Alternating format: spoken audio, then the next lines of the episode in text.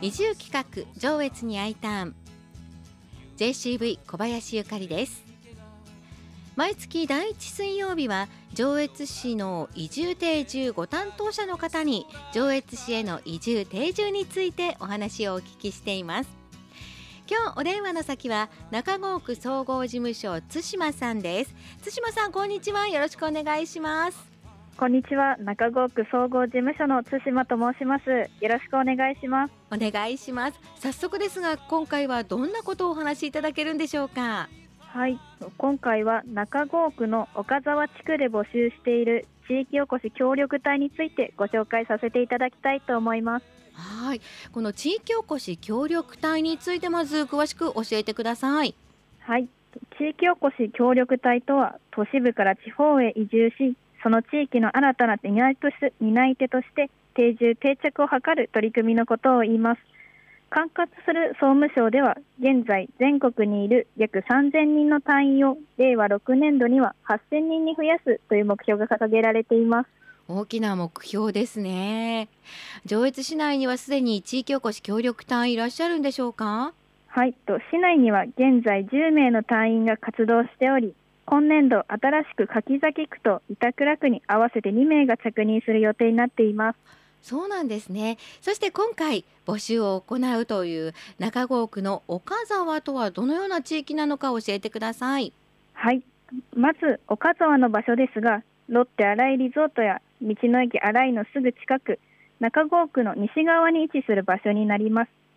上信越自動車道中郷インターや新井スマートインターから車で約5分。北陸新幹線上越妙高駅にも約15分で行ける交通アクセスにも恵まれた場所になります。中郷区といえば豪雪のイメージをお持ちの方もいらっしゃると思いますが岡沢は中郷区の中でもたくさん雪が降る地域になります。それから岡沢に暮らす人々についてもお伝えさせてください。はいお願いします。はい、えっと、岡沢地域には今夢があります雪国の大自然を生かし雪と共生する先進地として観光資源を生かしその魅力を世界に発信するそんな地域を目指しています。また岡沢の素晴らしい景色を後世に残していくため地域一丸となって守っていきたいという思いがあります。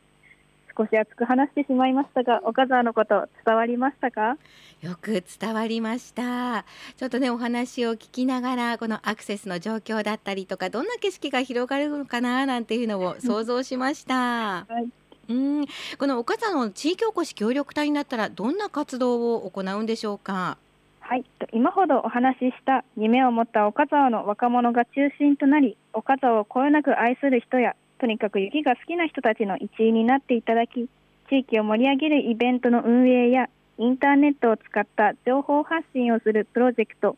その名も雪里プロジェクトを一緒に進める活動をしていただきたいと思っています。なるほどもうすでにインターネットを使った情報発信というのもこれ整っているんですか？はいそうですね。ということはこの雪里で検索いただくと覗くことができるんですね、はい、はい、見ていただけると思います。ぜひチェックしてください。その雪里プロジェクトメンバーにはどんな方がいらっしゃるんでしょうか？はい雪里プロジェクトのメンバーには地元で農業や林業をされている方飲食業をされている方岡沢に魅力を感じ移住されてきた方など年齢も職業もさまざまな方がいます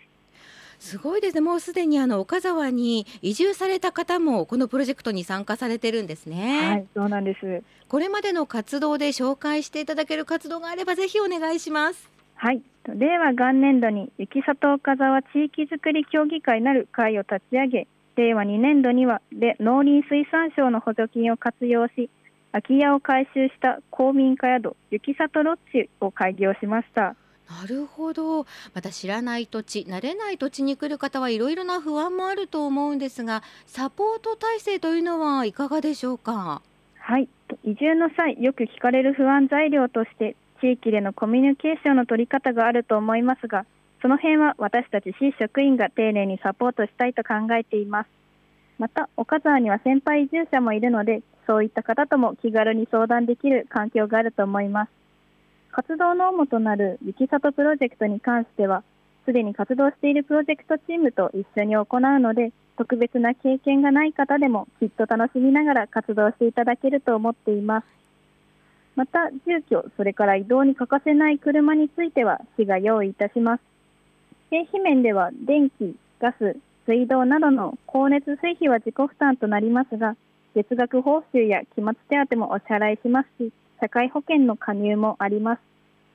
地域おこし協力隊の任期は3年を予定していますが、活動や任期後の独立に必要な資格も市の負担で取得していただくことができます。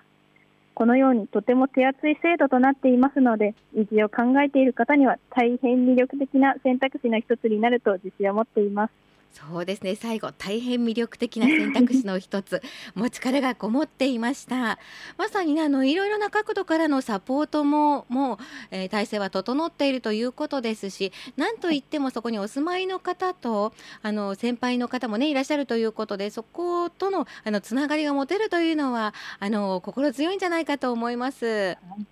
岡沢の地域おこし協力隊になるにはどうしたらいいんでしょうか？はい、と地域おこし協力隊にご応募いただく前に、まず現地見学にお越しいただくことになります。はい、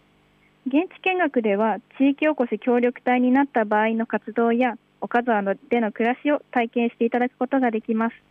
また、地域の皆さんと交流し、意見交換する場も設けることも考えています。この現地見学で岡沢に興味を持っていただけたら、いよいよご応募いただくという手順になります。なるほど。まずはその見学をして、えー、この地域はどういうところなのか、そしてね、こう人とのコミュニケーションを取っていただくというところから入るわけですね。あの審査などはあるんですか？はい、市のホームページに掲載しています応募書類に必要なことを書いていただいた後、面接をさせていただきます。なるほど。市のホームページ、えー、まずはこちら上越市のホームページから検索することができるんですね。はい検索していただけます、津島さん最後に一言お願いできますか？はい。移住をお考えの方は上越市を一番目の候補にしていただきたいと思っています。U ターンをお考えお考えの方も大歓迎です。そして中郷区岡沢雪はたくさん降りますが今とっても暑いですぜひ都会暮らしのお知り合いの方に地域おこし協力隊のことをご紹介していただきたいと思います。興味が湧いた方、お気軽にお問い合わせください。お待ちしています。ぜひこういったねどんなプロジェクトで動いていくのかというのもお話の中にありました、まあ、地域のご紹介なんかもあったんですがぜひねこれをお聞きの方であの都会に住んでいる方ちょっとねこう田舎に興味を持っていたなあの人という方にはぜひお声掛けいただきたいと思います。移住する皆さんを温かく迎えたいですよね。はい。さて今日のご出演は中郷区総合事務所の津島さんでした。津島さんありがとうございましたはい、ありがとうございました。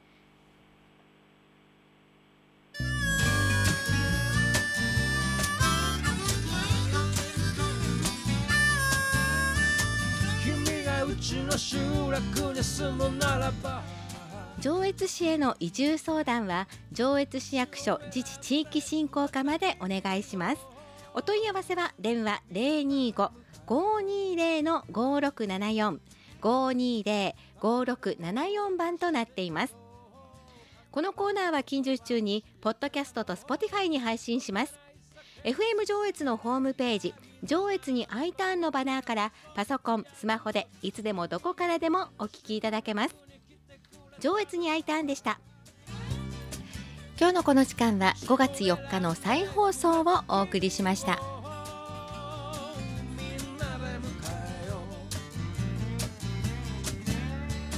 若い力に甘えないよそ者扱い2日まで